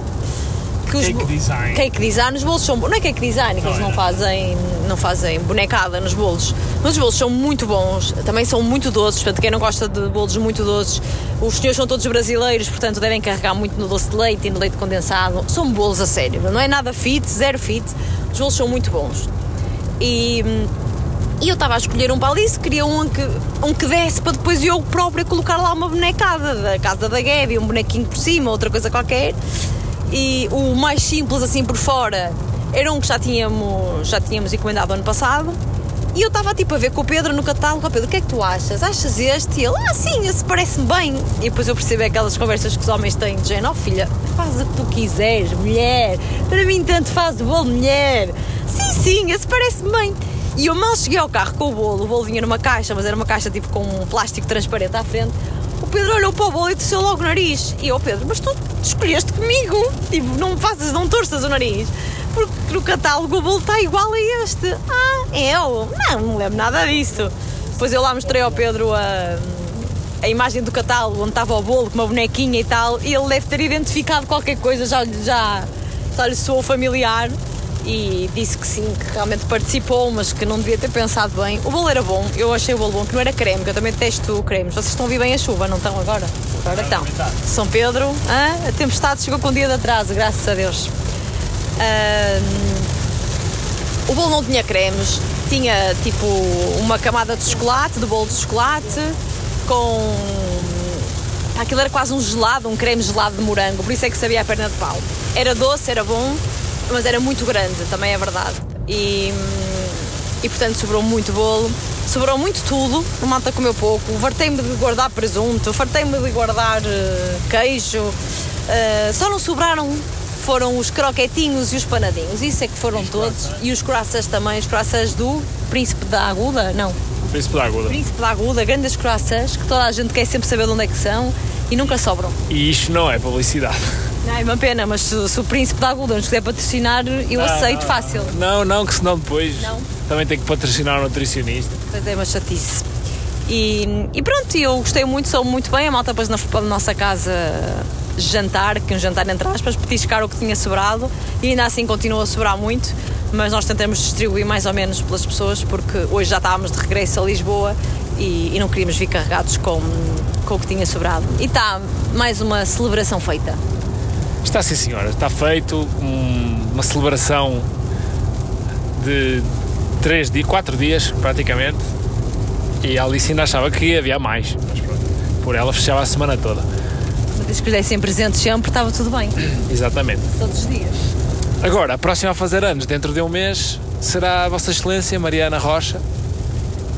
40 macacas. Continua a ser vontade de celebrar. Não é de celebrar, eu quero celebrar, não me apetece é fazer festa. Dá muito trabalho. Eu dizia isso ao Pedro na sexta-feira, quando estávamos a ir eh, para cima. Não me apetece eu não tenho vida para andar a pensar em mais coisas a não ser no meu trabalho, no que vou fazer para o jantar e para o almoço e no que é que ali sai vestir. É isto, e eu vou vestir. E nas minhas chatices da- das vidas do trabalho. E não me apetece pensar em mais nada, o que é que vai ser o bolo, onde é que vai ser, se as pessoas vão gostar. Deslarguem-me. Não, até precisas de festejar os 40 anos. Depois che- chegas a velha e pensas, ai, quando eu tinha 40 não quis festejar. Ai, agora é que eu me arrependo. É- Todo o velho tem este discurso. Todo o velho. Mas eu prefiro, prefiro celebrar numa viagem contigo, amor. Ah, está bem, Mariana. Se estivéssemos à espera disso, nunca mais. Por isso não vai acontecer, e tu sabes que não. Mais vale garantir já a festa. E depois, se der para fazer a viagem, faz-se. E é isto. Mas pronto. Mas não sei se vai acontecer. Já te disse que não, não me apetece pensar em absolutamente nada. Velha do Restelo. Não me apetece, opá, não me podes obrigar a apetecer-me a organizar uma festa. Aí então assumo os 60. Com corpinho de 30, está tudo bem, está na boa. Não me apetece organizar uma festa. Eu não tiro o gozo da festa como tu achas que eu tiro. Se eu dissesse, não, vou organizar um almoço e o almoço vai ser incrível, que eu vou ficar mesmo feliz de estar a almoçar naquele sítio com aquelas pessoas.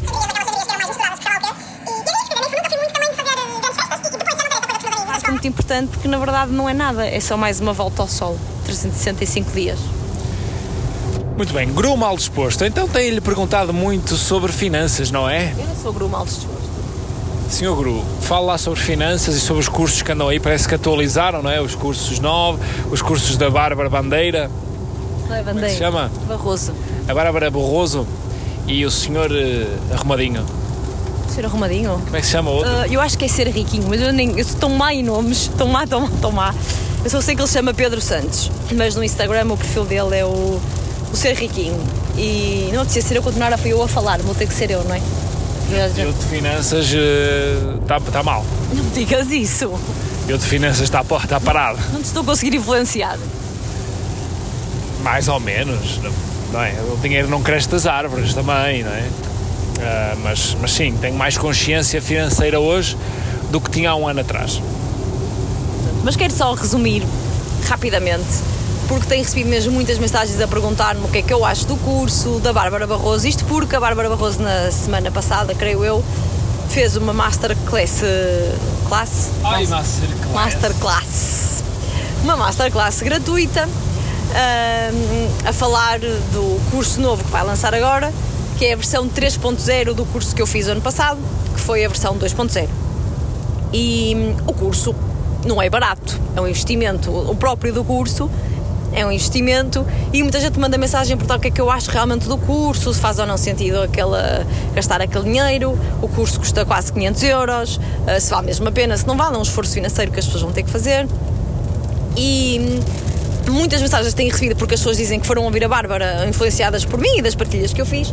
E eu não tenho uma resposta linear para toda a gente, porque a resposta é aquela sempre que as pessoas não gostam, que é depende. E depende do quê? E eu posso dar o meu exemplo pessoal. Eu, antes de fazer o curso da Bárbara, despertou-me o interesse pelas finanças antes disso e eu estive a estudar, mas estudar, quando eu digo estudar é mesmo tirar apontamentos, de todo o podcast que a Bárbara já tem, que é o Money Bar, eh, onde ela já fala de imensos termos, de, de vários assuntos sobre as finanças, explica imensa coisa. Eu ouvi o podcast, ela já tem mais de 200 episódios, acho que não estou a dizer nenhum disparate. Eu, se não ouvi 200, ouvi seguramente 150. Os episódios não são muito grandes. E eu ia ouvindo, ia tirando notas quando achava mais interessante, fui aprendendo bastante com aquilo. Nunca tive uma má relação com o dinheiro. Há pessoas que veem o dinheiro como uma coisa má, ah, quem tem dinheiro é porque não é boa pessoa, o dinheiro não traz felicidade. E eu nunca tive uma má relação com o dinheiro. Para mim, muito dinheiro ótimo. Bem a ele. Está a vir dele que não me importo, eu aprendo a gerir, está tudo bem. Nunca tive uma má relação. E portanto, houve várias coisas do curso da, do curso da Bárbara que é extremamente completo, é mesmo muito completo, mas que eu senti que já eram um bocadinho redundantes para mim, porque já tinha feito um estudo prévio muito grande, muito, muito desse estudo até tinha feito com, tinha sido feito com base em, em, em aulas da Bárbara, que ela, no podcast, não são aulas especificamente, mas são temas que, que ela explica, e portanto muitas das aulas eu já achei redundantes, para serviram para. hum, para consolidar os, os conhecimentos, detalhar mais uma outra coisa. Eu também tinha o livro da Bárbara e, portanto, já era mais uma informação repetida no meio de tudo isso. E portanto, eu acho o curso da Bárbara perfeito para quem tem zero conhecimento, para quem nem sequer tem uma relação assim tão boa com o dinheiro, mas quer mesmo dar uma volta de 180 graus na vida financeira. E portanto, aquilo vai ajudá-la, fazendo tudo direitinho, a desconstruir uh, tudo que possa ter e a tirar um, ganhar uma grande aprendizagem sobre finanças pessoais. Pontos a, a, a desfavor do curso da Bárbara. O curso da Bárbara é longo, a minha versão tinha quatro módulos e o, o, módulo quarto, o último módulo, sobretudo, é muito longo. Para quem não percebe do assunto, demora a fazer as aulas, é demorado. Uma pessoa, não, uma pessoa não está a fazer só o curso, não é? Está a fazer o curso quando dá, nos tempos livres, e portanto é um curso que é demorado a fazer.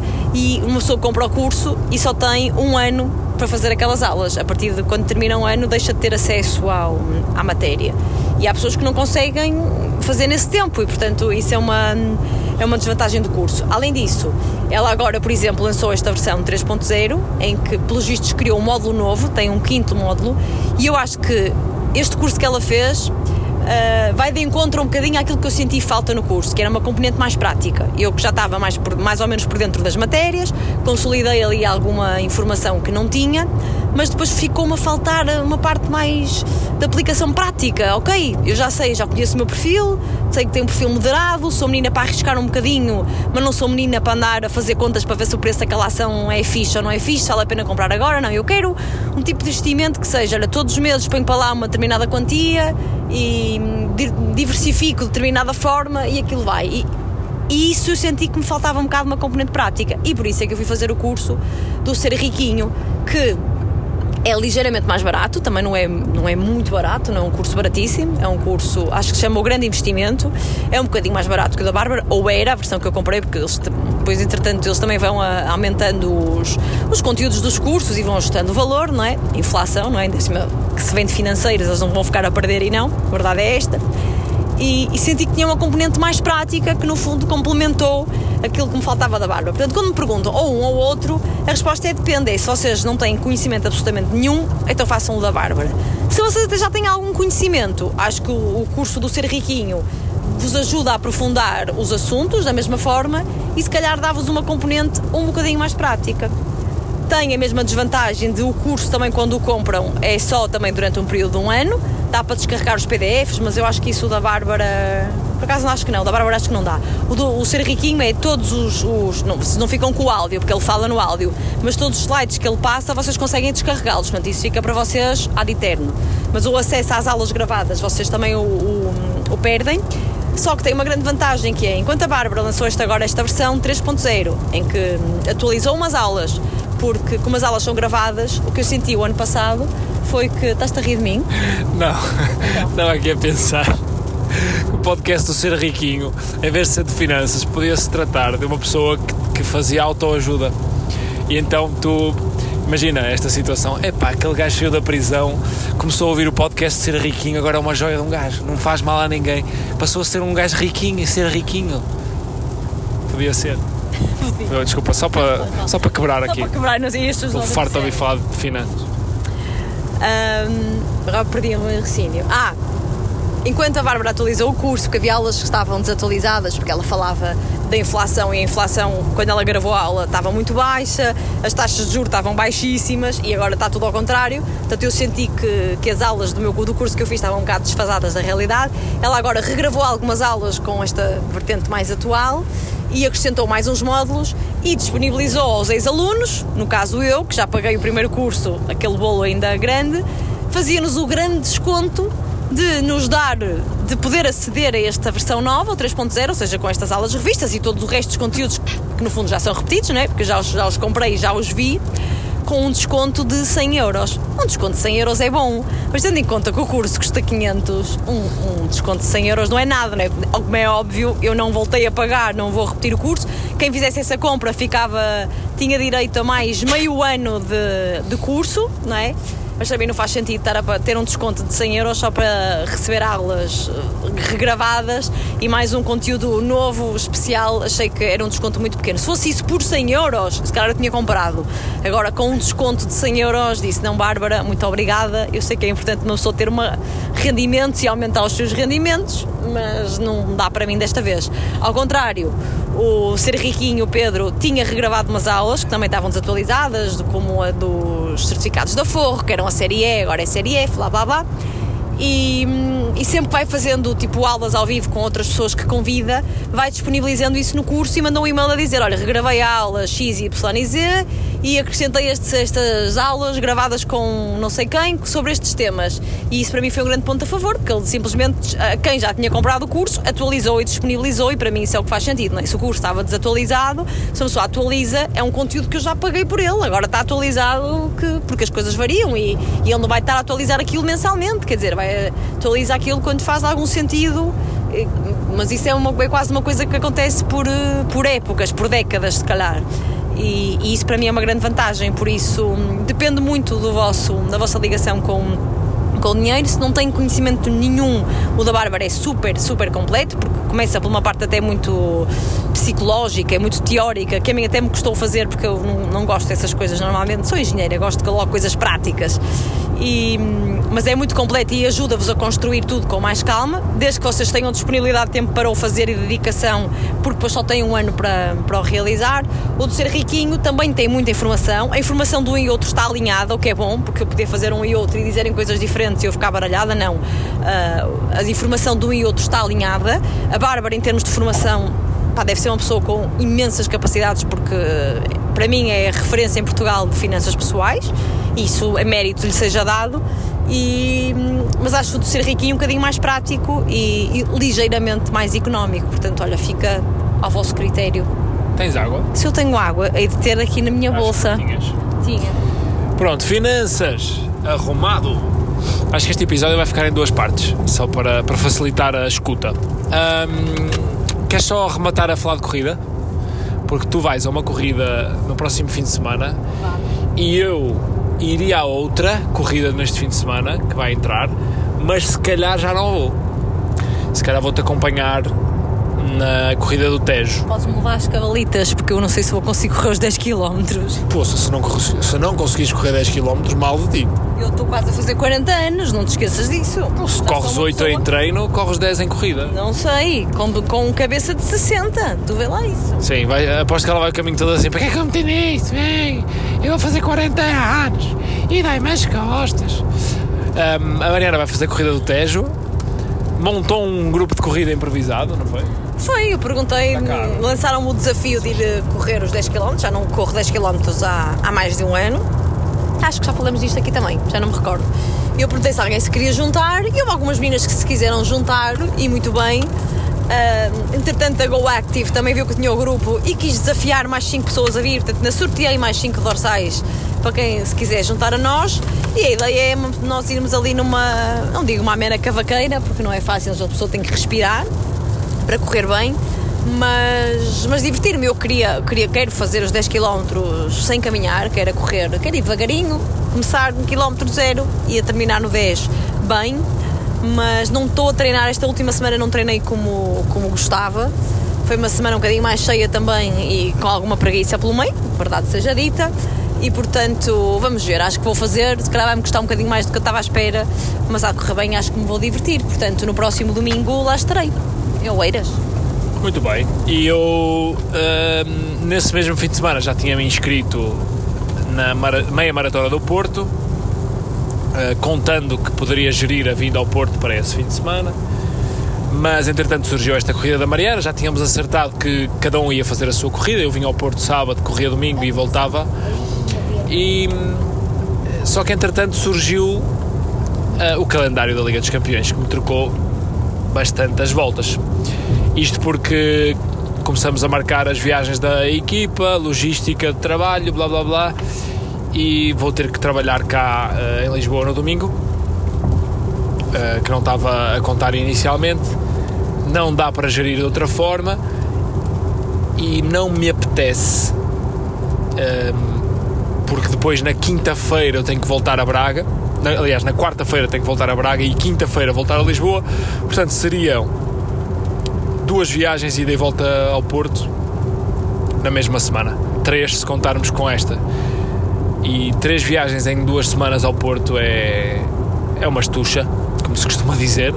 é puxadinho, opá, e não apetece andar para cima, para baixo, para cima, para baixo, para cima, para baixo, só para fazer uma corrida. Ah, o meu propósito de fazer a minha maratona era acompanhar ah, um amigo meu ah, e tentar ah, fazer ali um tempo engraçado com ele, Ah, pá, mas já falei com ele, já, lhe- já lhe disse que se calhar não vai dar, ele disse que era tranquilíssimo para eu gerir da forma como me apetece mais. Uh, realmente apetece-me muito ir à meia maratona do Porto, mas acho que vou, vou ter que abdicar em nome do meu descanso e da minha saúde e pouco stress. Portanto, o que é que eu vou optar por fazer em princípio? Vou ter que estudar melhor aí a estratégia, mas era uh, recolher um dos dorsais da Mariana da corrida do Tejo, roubar mesmo, usurpar. Não, não tem nenhum. Vou ter que usurpar um. Não tem. Já distribuí todos. Não tem dorsais que cheguem. vou, vou ter que, que subornar alguém. Ahm, mas era fazer a corrida do Tejo e acrescentar depois, ou antes, mais 10 km para prefazer os 20 ah, e depois fazer mais um para prefazer os 21. Ah, ainda tenho que estudar a estratégia, ainda tenho que estudar se vai ser isso que vai acontecer ou não. Vou tentar perceber, mas provavelmente terás companhia a partir e à chegada, pelo menos, Mariana. Eu acho que é só a chegada mesmo. Esperas lá por mim, dás-me um grande abracinho quando eu chegar e seguras-me nos teus braços, porque eu venho com as pernas moles. com as pernas moles, as pernas bambas. Muito bem, e acho que já nos calamos, não é? Acho que sim. Está na hora. Já não me chamas velha do Restelo? Meu, meu guru mal disposto. Não sou mal disposto. Só temos pontos de vista diferentes. Muito bem, está tudo certo com isso. Não, não, há, não há stress com isso. Não perdemos esta gravação, que eu estou a ver aqui o, o dictofone a rolar. Agora estou sempre a olhar para o telefone com medo. É, já nos muito, não nos acontecia há muito tempo. Acho que não ficou nada por contar, portanto, sai um beijinho para vocês. Ah, entretanto, como vocês perceberam nesta segunda parte do episódio, a Alice já estava a dormir, em- ao contrário da primeira parte do episódio, em que ela inclusive participou. Agora não se pode despedir. Agora não se pode Se ela despedir. despede-se despede com carinho, que ela gosta muito. É só meninas para ela, é as meninas do podcast. É, não estará muito longe do, Da da, realidade. realidade. Portanto, um beijinho e um abraço a quem nos ouve. Boa semana e espero que, que nos encontremos em breve por aí. E que seja um regresso ao trabalho feliz, que há muita gente a regressar agora de férias. É, há quem esteja a ir, Joana e Hugo, que não nos vão ouvir porque estão aí de férias, tenham umas boas férias que vocês estão a precisar. Mas pronto, para quem, a maior parte das pessoas já está a regressar, que seja um bom regresso ao trabalho, um regresso à escola para muitas crianças e que seja mais um ano muito feliz. E é isto. Um grande beijinho. Beijos e abraços. Tchau, tchau.